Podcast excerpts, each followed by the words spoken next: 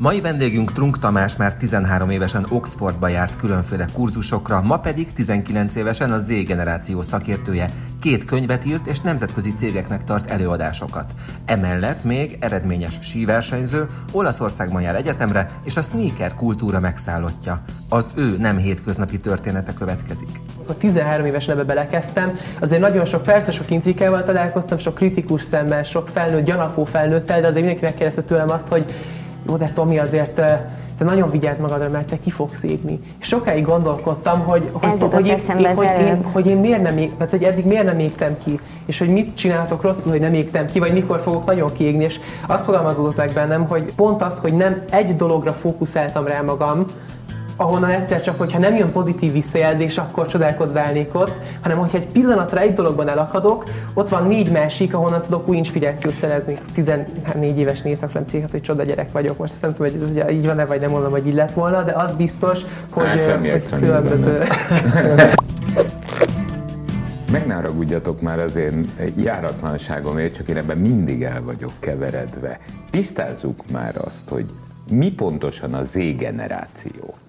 Az Z-generáció, hogy akkor egy ilyen rögtön fact-check és tárgyilagos válaszsal kezdjek, ez tulajdonképpen ugye a 98 és a 2010 között születektek. Tehát ez a már nem is a legfiatalabb generáció, mert itt vannak az alfák is ugye utánuk, akik még inkább egy másik világba születnek, tehát azt lehet látni, hogy egyre inkább gyorsulnak ezek a generációváltások, sőt, mert generációkon belül annyi különböző szubkultúra és közösség alakul ki ugye a digitalizációnak köszönhetően, hogy ezt hát biztos, hogy nem, nem könnyű követni, ez egy nagyon-nagyon gyors folyamat. Tehát azt mondjuk, hogy 98 és 2010 között ez a definíciója az Z-generációnak, azaz egy mostani 12 éves és egy 24 éves is ebbe a generációban van. Mik a, mik a jellegzetességei, hisz te szakértője vagy a, most már egyébként nemzetközi szakértője az Z-generációnak, a saját generáció, te 19 vagy, ugye? 19 vagyok, Tehát te igen. pont a közepén vagy ennek a... Te nagyon zé vagy. Nagyon zé. Tehát, az hogy hozzá- lehet ezt parametrizálni? Ezt hozzátenném, hogy nem azért vagyok Z-generációs szakértő, mert annyira Z-generációs vagyok, hogy pont a közepébe születtem, tehát itt azért többről van szó, hogy én már ö, 13 éves korom óta Oxfordba járok nyári kurzusokra, politika, leadership ö, témákat tanulva, nagyon sok kutatást figyelek, persze közben az én közegem is látom, és sok-sok szubkultúrában vagyok én is mélyen benne. Nehéz lenne ezt a generációt kategorizálni, és akarok egy ilyen generációs szószó lenni, hogy mi milyenek vagyunk. De az biztosan látható, hogy ugye a digitalizációnak köszönhetően, tehát hogy itt van ez a teljes online világ, és, és az algoritmusok, amik még ezt felerősítik még jobban, egyre inkább különböző szubkultúrákba, közösségekbe, szénákba sorolódik be ez a generáció, és egész izgalmas érdeklődési körök alakulnak ki, amik azok, amik igazán meg tudják mozgatni a mi emócióinkat. Figyelj, most elkezdtem nagyon, nagyon öregnek érezni Én magam, bocsánat, nem tudom milyen generációnak. Öregnek érzem magam, mert rá akarok arra csodálkozni, hogy valaki 13 éves korában Oxfordba járt tanfolyamokra, és különböző nagyon komoly felnőttes témák kezdték el érdekelni. Ez öreges dolog? Nem tudom, milyen... Rácsodálkozni? Nem tudom, az, hogy, Igen, vagy, tehát, vagy az, hogy ez hogy lehet, ez hogy az is egy kicsit öreges dolog volt. Nem, ugye de ez 13 hogy évesen jön? Nem, nem, érdekel rácsodálkozni engem. öregese. Ja, szerintem abszolút nem. De nem is, én nem tudom, én nem hiszek annyira ezekben a nagy generációs sztereotípiákban. Tehát azt hozzá kell tenni, hogy sokszor azért ez a generációs különbség, ez nagyon túl van játszva a médiában, hiszen hogy itt ez a sok kutatás, A és valahogy kell kutatásokkal is, kell kutatásokkal is vagy kattintást szerezni, és akkor ott egyre erősebb ellentéteket kell valahogy kihozni. Tehát én azért szeretem felhívni arra a figyelmet, akkor is, amikor külföldi partnerekkel dolgozok, külföldi és itthoni cégnek adok tanácsot, hogy akkor a különbség azért nincs a generációk között, minden generáció rácsodálkozhat. Úgy érzed? Persze, főleg szerintem az ilyen dolgokban, mint amit te mondtál. Sokszor halljuk például azt, hogy a fiatalok azok a merészek, az idősebb generáció pedig a tapasztaltak és a nyugodtak, akik nem annyira merészek. Most, hogyha megnézzük azt akár, hogy uh, ugye én Ausztriában jártam iskolában, most már Olaszországban vagyok egyetem, um, filozófiát, politikát és gazdaságot tanulok, de hogyha csak megnézzük azt, hogy um, Például az ilyen ausztriai magyarok csoportokban, mert én azt mindig figyeltem, hogy éppen mennyi vannak a határon Facebookon, mennyi felnőtt magyar ember van, nem az én generációmban, akik fogják magukat és azt mondják, hogy ők most kimennek Ausztriába, nyelvtudás nélkül munkáját keresnek. Ezek merész dolgok, ez nem csak egy okay, csak generációs nem biztos, dolog. hogy úgy mennek ki, mint ahogy mondjuk te neki álltál az életnek 12-13 éves korban, hogy te nagyon tudtad, hogy mi az, ami érdekel, hanem ők adott esetben egy egzisztenciális kényszerből, vagy bármi más Persze. miatt arra a lépésre kényszerülnek, hogy elhagyják az országot, és adott esetben olyan munkát végezzenek, ami lehet, hogy nem is a sajátjuk, vagy akár alantasabb, mint ami egyébként őket megilletné. Tehát de, egy, de, de egy tapasztalattól ellépni, akármennyire egzisztenciális is a kérdés, az mégis azért egy merész dolog. Tehát az mégsem Mindenképpen merész dolog, persze. Na jó, gyerekek. Igen.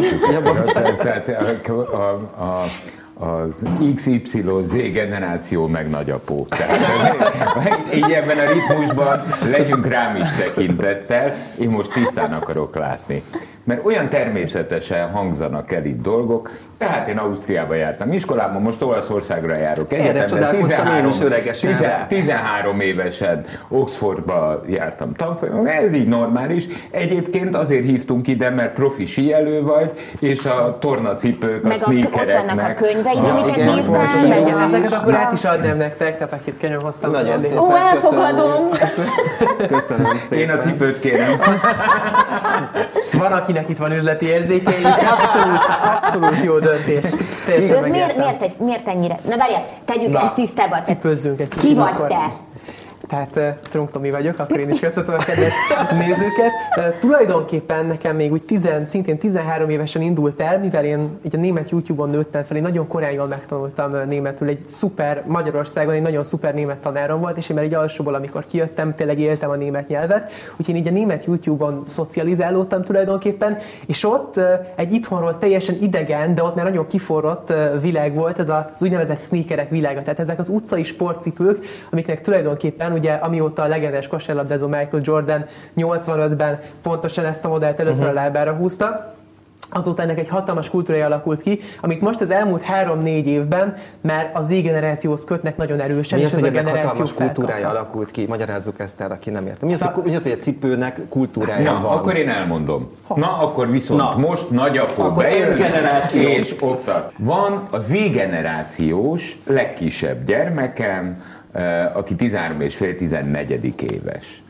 De, de, de, de, de, cipőt szeretne, stb. Megtaláltuk a boltot, menjünk el oda, Balázs Kix. Bemegyünk, három négyzetméter az egész üzlet egyébként, és ott előttem Z-generációs fiatal emberek vásárolgattak cipőket.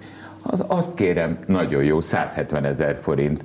A a fiam, hála jó Istennek nem bolondult meg, hanem egy normális áru tornacipőt vettünk. Az eladó fiatalember nagyon kedvesen segített, kérdeztem tőle, hogy és mi félkozta legdrágább? Mennyibe kerül az? Azt mondja, hát az itt van az üvegvitrin mögött. Mondom, és az? Hát ugyanilyen tornacipő volt az én szemem. Négy és fél millió forint. Négy és fél micsoda? Négy és fél millió. Ez a gyakorlat akkor mi mögött az elmélet? Alapvetően ezek a cipők korlátozott darabszáma, limitált darabszáma jelennek meg. Tehát ezeket nem lehet beszerezni. Ugye itt nem kell álszentnek lenni. Mennyi tudjuk, a hogy korlátozott darabszám? Ez nagyon változó. Vagy... Néhány tízezertől kezdve van olyan cipő, ami még úgy is korlátozottnak számít, hogy milliós nagyságrendben megy fel a darabszáma. Vannak olyan darabok, az igazi nagy gyűjtői darabok, amik úgynevezett szempülök például, az olyan darabok, amik mintadarabként kikerülnek valamilyen hátsó úton egy gyárból, vagy akár Friends and Family darabok, amiket csak baráti körnek ad ki ki az adott tervező. Tehát itt ennek sok-sok különböző szintje van. Na most eh, nem kell itt elszennek lenni, persze tudjuk, hogy nem azért limitáltak ezek a cipők, mert elfogyott a cérna a Nike gyárban, hanem, eh, hanem valóban itt egy, eh, egy, egy mesterséges, egy mesterséges pontosan hype hát Nem, nem én dobálózok itt az új generáció. Szóval nem is csak az, áruk, nem is csak az áruk miatt, hanem Persze hanem itt egy egész, egész jelenség van, mhm. történetek uh-huh. vannak ezek a cipők mögött. Most azért itt azért, amit szerintem nagyon fontos helyre tenni, hogy a kultúra az sokkal több annál, mint most, ami az elmúlt években a média előterébe került. Mert ugye most egy nagyon profitorientált, főleg Magyarországon egy nagyon profitorientált kép van erről a teljes világ, legyen kiseftes világ van, előtérben. Én pont most szervezem, ez most az idei egyik nagy projektem, novemberben hozom Budapestre egy hatalmas dolog, a Sneaker Nest, ez a legnagyobb európai street kultúra street kulturális találkozó, ami persze cipőkről szól egyrészt, de ez a teljes kultúra, ami hozzátartozik, és amit hozzá? sokszor feledésbe merül.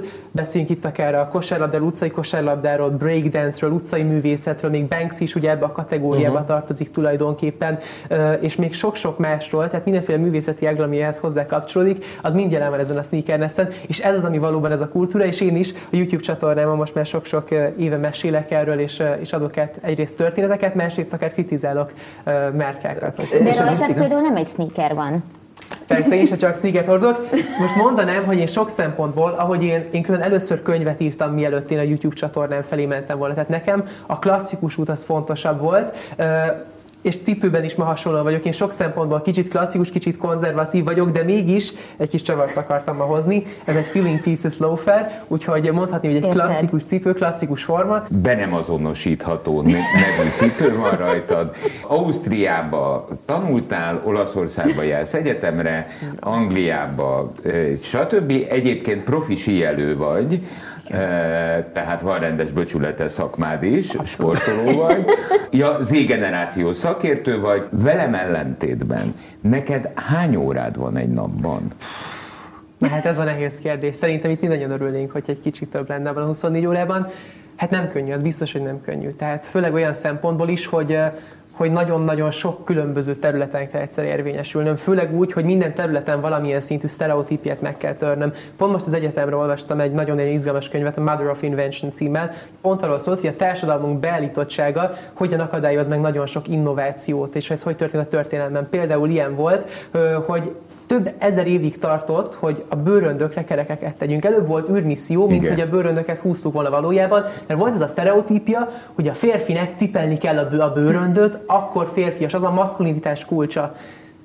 És aztán, amikor ez végre egyszer csak megtört, és rájöttünk, hogy ezt lehet egyszerűbben is csinálni, és ugyanúgy megmarad a maszkulinitás, akkor lett egy hatalmas lépés. Jó. Tehát amit akartam mondani, hogy, hogy például sielőként is, a sielőknek a képe Na. az az, hogy nem megy neki jól az iskola, nehéz súlyokat emel, és fehér tájak között van egy, nem tudom, a YouTube-osnak az a képe, hogy, hogy otthon ül és a komputerével foglalkozik. Tehát én ebből a sok-sok világból kell összerakjak egy, egy, egy ilyen kis puzzle és sokszor ez időben nem könnyű, és, és sok áldozattal jár. Most, amikor ebben az egy hétben itthon vagyok, a kondicionális edzőmre ezt nem hallja meg, de hajnali kettő előtt nem nagyon feküdtem le, de amikor verseny van, és, és kint vagyok Olaszországban, akkor igyekszem 8-9 órakor, mert villanyt oltani, ami nem könnyű. Mi leszel, ha nagy leszel? Hát ez talán a legnehezebb kérdés, mert nem tudnék válaszolni, nem tudnék dönteni ezek közül. Én abban hiszek, és ez a legnagyobb álmom, hogy ez a sok dolog, amit most csinálok, ezt ugyanígy meg tudom tartani, mert, mert bármennyire is ellentétesnek tűnik, valahogy kiegyenlítik egymást, és szimbiózisban vannak. Mindegyikben eredményes vagy. Mert olyat már láttunk, hogy valaki 28 dologgal foglalkozik, és mondaná neki az ember kedvesen, hogy mi lenne, ha egyel próbálkozná, de azt viszont rendesen csináld. Lehet, hogy ez az égeneráció titka? Kérdezem. Nem mennék itt sztereotipizálni, mert tényleg nagyon-nagyon sok rétű ez a generáció. Az biztos, hogy nagyon sok fiatal van ebben a generációban. Diller Kevin barátom is ült, mert itt a kanapén, fantasztikus srác, aki, aki tényleg nagyon szuperül járja az útját, és, és, és kompetensek, konzekvensen azt, amit kitelez, véghez viszi. Szerintem valamilyen szinten az én utam is sajátos, mint mindenki másé. Sok dolgot összekombinálni, talán egy kicsikét már a digitális világnak köszönhetően jobban a vérünkben van, mégsem alapvető vagy általános szerintem. Tehát itt nem akarom leáltalánosítani ezt a generációt egyáltalán. Ha ti komolyan veszitek magatokat, akkor ti überokosak tudtok lenni. Mindenben el is mélyülsz egyébként? Tehát az egy dolog, a, hogy eredményes ez a, vagy, de ez, igen. az elmélyülés is tehát ez az, ez az én saját, van egy ilyen szint, amit azért ugye elvárok magamtól, tehát van egy ilyen belső szabályom tulajdonképpen, nincs is papírra vetve, de örülök, hogy ez így is látszik kívülről, mert nem szeretek olyanba belekezdeni, amit, amiben nem mélyülök el, amit nem viszek véghez. Például most van szintén a sí világában egy nemzetközi startup projektem, amit a szezon így nagyon jól bekészítettem, de még jutottam el arra a pontra, hogy úgy voltam vele, hogy ezt el akarom rögtön indítani, kivárom a szezon végét, és akkor fekszek újra. Akkor lesz időd? Akkor lesz, Mag... akkor lesz egy fokkal több idő mindenképp. És miért nem elég csak egy dologgal foglalkozni? Szerintem ez izgalmas, ez a kiteljesedés, ez az, ami, ami új impulzusokat. És talán amit, amit megtapasztaltam, mert sokan kérdezték tőlem, főleg amikor 13 éves neve belekezdtem, azért nagyon sok, persze sok intrikával találkoztam, sok kritikus szemmel, sok felnőtt, gyanakvó felnőttel, de azért mindenki megkérdezte tőlem azt, hogy jó, de Tomi, azért te nagyon vigyázz magadra, mert te ki fogsz égni. És sokáig gondolkodtam, hogy, hogy, hogy, hogy, én, én, hogy, én, hogy én miért nem, ég, mert hogy eddig miért nem égtem ki, és hogy mit csinálhatok rosszul, hogy nem égtem ki, vagy mikor fogok nagyon kiégni, és azt fogalmazódott meg bennem, hogy, hogy talán az a kulcs, vagy az, amit magamban úgy érzek, hogy pont az, hogy nem egy dologra fókuszáltam rá magam, ahonnan egyszer csak, hogyha nem jön pozitív visszajelzés, akkor csodálkozva állnék ott, hanem hogyha egy pillanatra egy dologban elakadok, ott van négy másik, ahonnan tudok új inspirációt szerezni. Akkor 30 évesen hol fogsz tartani? Tehát mi, most 19 éves vagy 30 éves korodra? Én nagyon nagy álmom, a síelés az nagyon jól megy. Idén három csodálatos támogatóm lett, akik, akik velem tartanak, szponzorok, magamnak szervezek mindent, edzéseket, versenyeket, a pályafőnökökkel telefonálok. Nekem van jelenleg szalomban a legjobb világranglista helyezése Magyarországon, a felnőtt felnőttek között, és nagyon közel vagyok a világkupa limithez, hogy indulhassak világkupa versenyeken. Nekem a célom, hogy a világkupa 30-ban, ami a sínnek a legmagasabb szintje, egy nap szlalomban bejussak. Emellett ez az út, hogy, hogy cégeknek tanácsot adok, itthon, külföldön előadásokat tartok konferenciákon, ez egy hatalmas kiteljesedés szintén, nagyon jó érzés, hogy ott tudok lenni különböző cégeknél, és úgy, ahogy talán páran a Charlie és a csoki gyárból elképzelik, hogy beengedik a gyereket és körbenéznek, hogy annál egy magasabb szinten be tudok szólni, hogy nem csak körbenézek, Na, hanem tényleg de tudok vitatkozni, tudok hogy jutottál el, másrészt pedig hogy jutottál el odáig, hogy téged 19 évesen komolyan vegyenek ezek a komoly cégek? Sneakeres blognál kezdtem el uh, írni, blogolni, amit megtaláltam, és nagyon akartam. Nekem az volt az álom, hogy a sneakerekkel kapcsolatos világban nemzetközileg valamilyen hatást tudjak gyakorolni. De mit blogoltál? Mondjuk ez, erről Új megjelenéseknek, mert ugye ezeknek nagyon igen? érdekes történeteik vannak. Tehát itt lehetnénk 25 percig, és tudnék ennek az Off-White Jordan egynek a történetről mesélni. Virgil Abloh, aki ezt tervezte, hogy a Louis Vuitton kreatív igazgatója volt, amíg sajnos tragikusan nagyon fiatalon elhalt, meghalt tavaly előtt. De minden esetre Off-White, pontosan. Minden látszik az égenerációs edukáció. Szóval igen, tehát, tehát oké, okay, és, és aztán pedig, mint blogger, akkor, akkor megkerestem át Magyarország vezető média konferenciáját, mert egy nagyon érdekes témának tartottam azt, hogy TEDx. itt vannak ezek a... Nem, az nem TEDx volt, az, az a Media Hungary volt még akkor, vagy a Media Hungary volt, ahol a területem, és azért is azóta is nagyon-nagyon hálás hogy azt De a lehetőséget mit te nekik, hogy kedves Media Hungary, én vagyok Trunk Tomi, és szeretnék egy előadást Megkerestem Cserve Jákost, aki, aki aztán itt egy bizalmat szavazott így nekem, és, és adott egy akkor nagyon rövid 8 perces blokkot a színpadon, de az nekem minden volt, mert egy nagyon érdekes témának tartottam azt, ami ott a kezemben volt, hiszen itt voltak ezek a márkák, akik, akik egy közösséget tudtak formálni a, a, a termékeik körül tulajdonképpen, be tudták vonni a fiatalokat, és nem csak elvenni tudtak tőlük, nem csak eladni tudtak nekik, hanem vissza tudtak adni. Tehát azért uh-huh. sokszor elfelejtjük, amikor azt mondjuk, hogy egy márkaorientált generációról beszélünk, ami nem mindenképp igaz, hogy, hogy itt nem csak a fogyasztás lehet márkaorientált, hanem az, amit a márka visszaadod, az a lélektani erő, akár azok az akciók, azok a projektek,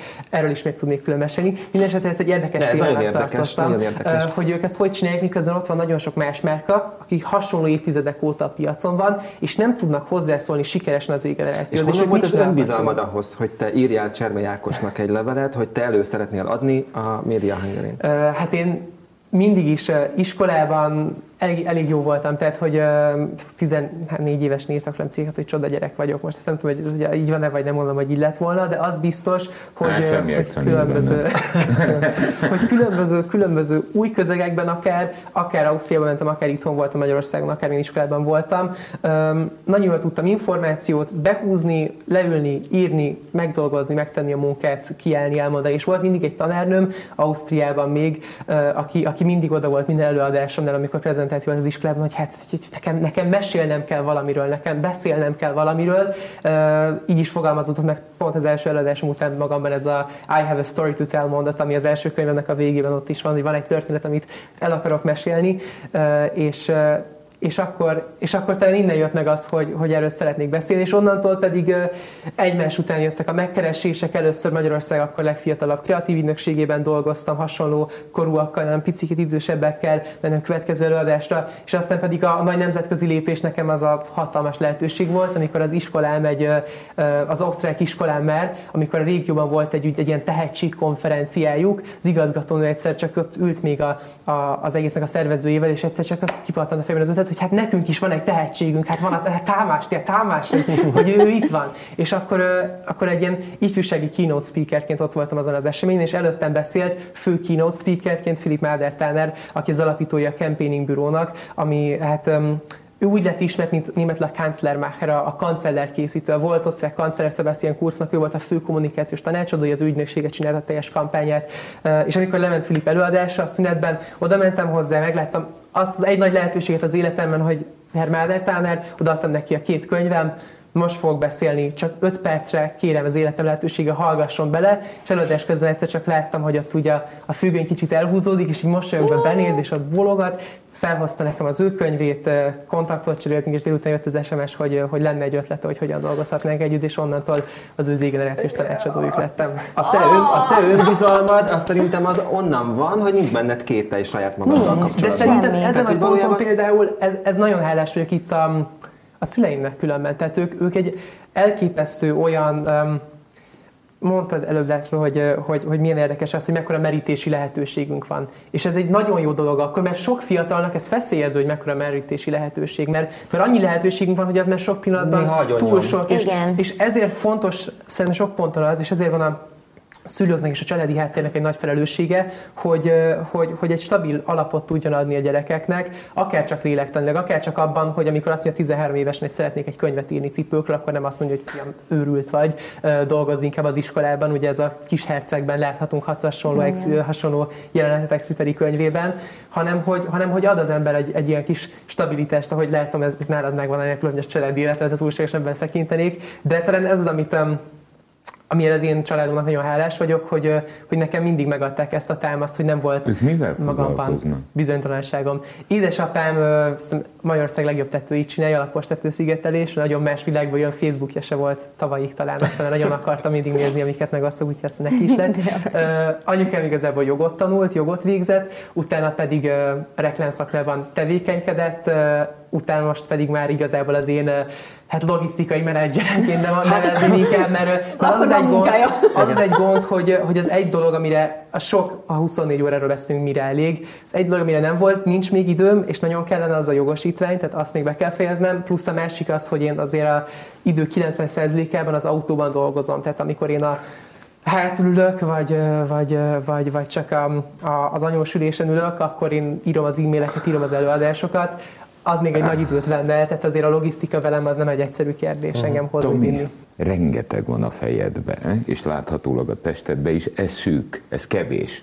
Tehát fölgyorsítod az időt. Azt akartam kérdezni, Abban- hogy, hogy, hogy, hogy mindig ilyen gyorsan beszéltél? Bocs, csak ehhez kapcsolódik. Fú, uh, Vagy ami ez- érdekes, hogy én nem voltam soha egy nagy showman talán, hogyha ezt így nevezhessem. Tehát én, én nagyon tartalomfókuszált voltam, mindig is imádtam olvasni, sok könyvet is olvastak nekem, szerettem a történeteket, de nem voltam egy, tehát én, én roppant, én, én, mindig a tartalmat az előadásmód elé helyeztem. Ez egy kedvenc történetem, amikor óvodában voltam, és volt ilyen ovis színjátékunk, akkor az egyik barátom szarkának volt beöltözve, én voltam oroszlán, mert nem is emlékszem pontosan, de a lényeg az, hogy lett volna egy fél mondata a szarkának annyit, hogy rendben, vagy oké, vagy menjünk. És a szarka azt kihagyta akkor abból a, a játékból, és ott ült a sok büszke szülő a kamerákkal, fotózva, videózva, könnyek az arcokban, és én csak kiléptem, és megállítottam az egészet, hogy állj, most a szarka jön.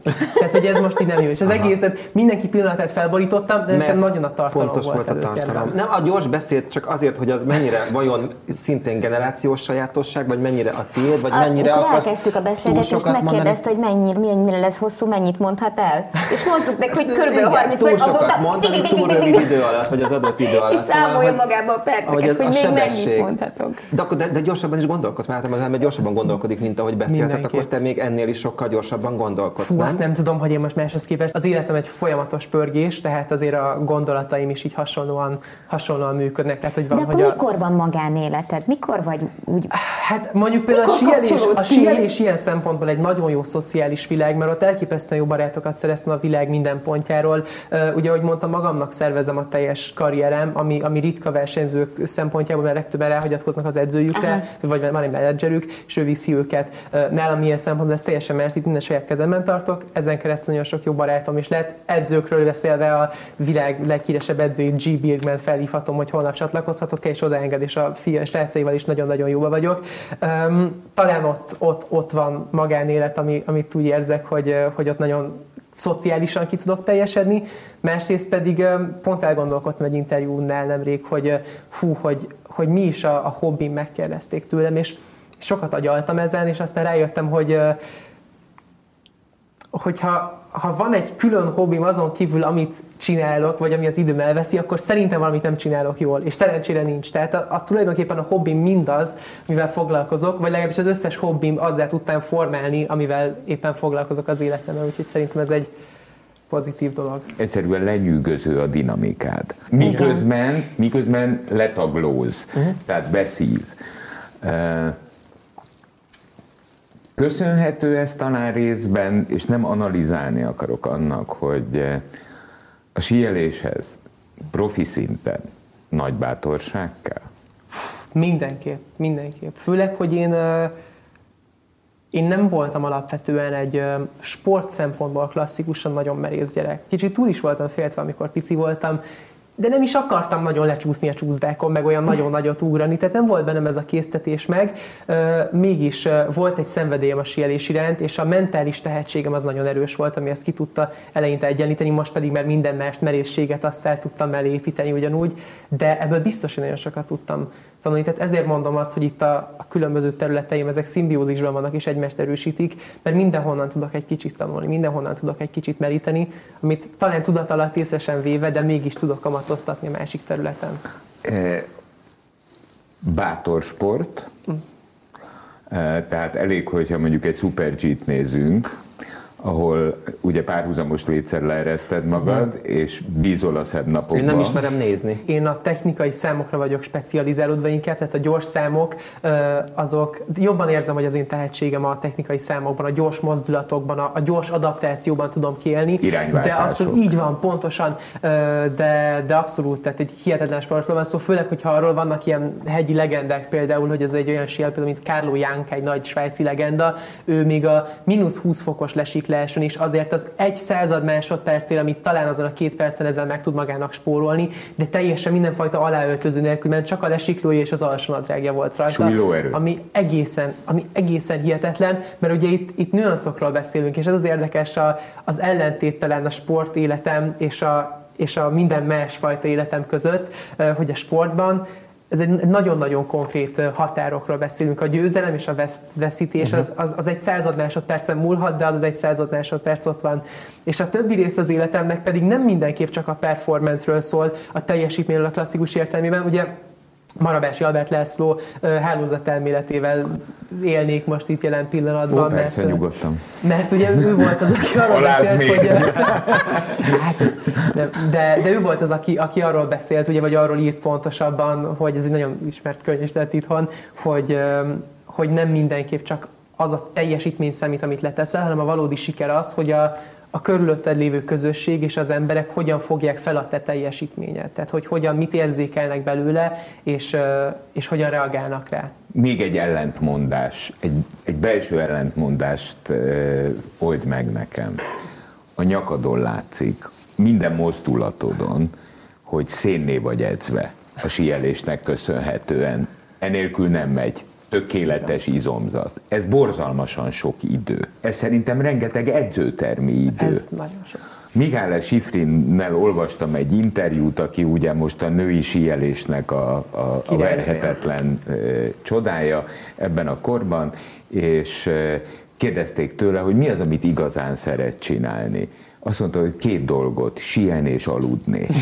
Na most, te hogy pihensz?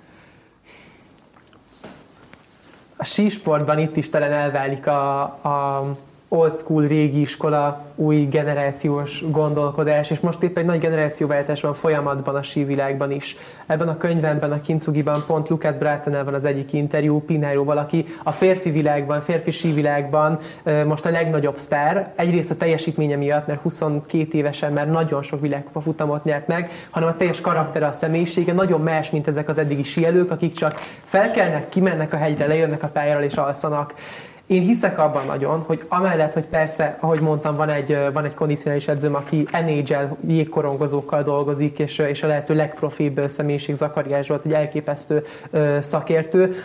Amellett, hogy persze az ő által előírt regenerációt mindig betartom, megvannak azok a, azok a ségek, azok a, a, a, táplálékkiegészítő porok, amik nekem segítenek regenerációban, plusz az alvásnak a mennyisége. Én hiszek abban nagyon, hogy, hogy nekem, talán az én személyiség típusommal is kiindulva, mentál coach is dolgozok, ez igenis tud egy löketet adni, egy plusz löketet mindez, amit, amit csinálok.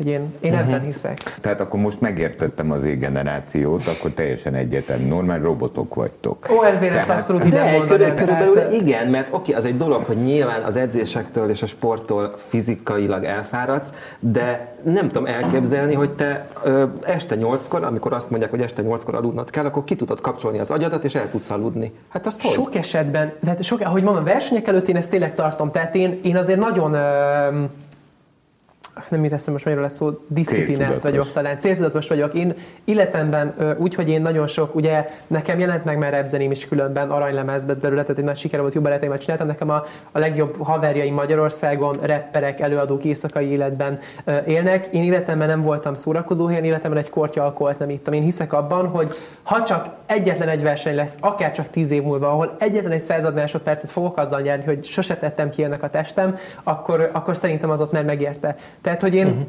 ha valamit elhatározok, Tehát, akkor hogyha eldöntöd, hogy te este nyolckor alszol, akkor, akkor alszol, alszol. Akkor alszol, pedig nem könnyű, és valamilyen szinten uh, zsilipelni kell, tehát uh, egy ilyen zsilipes gondolkodás kell a, a fejembe, mert, uh, mert hogyha ott vagyok mondjuk a sípáján, egy edzésen, és ezt nem versenyről beszélek, de hogyha egy edzésen mondjuk van épp egy fontos projekt, amihez meg kell igenis válaszolnom egy e-mailt a liften, a mínusz fogban levenni a kesztyű, ami kellemetlen érzés, meg kivesz abból a mindsetből egy pillanatra, azt akkor is meg kell csinálnom, mert mert nincs más út, mert, mert De nem zökkenthet ki közben. De nem zökkenthet ki, tehát hogy ilyenkor így le kell zárnom Aha. azt a pillanatot ott, uh-huh. az egy másik pillanatot megélnem, és aztán újra belehelyezni magam abba, ahol előtte voltam.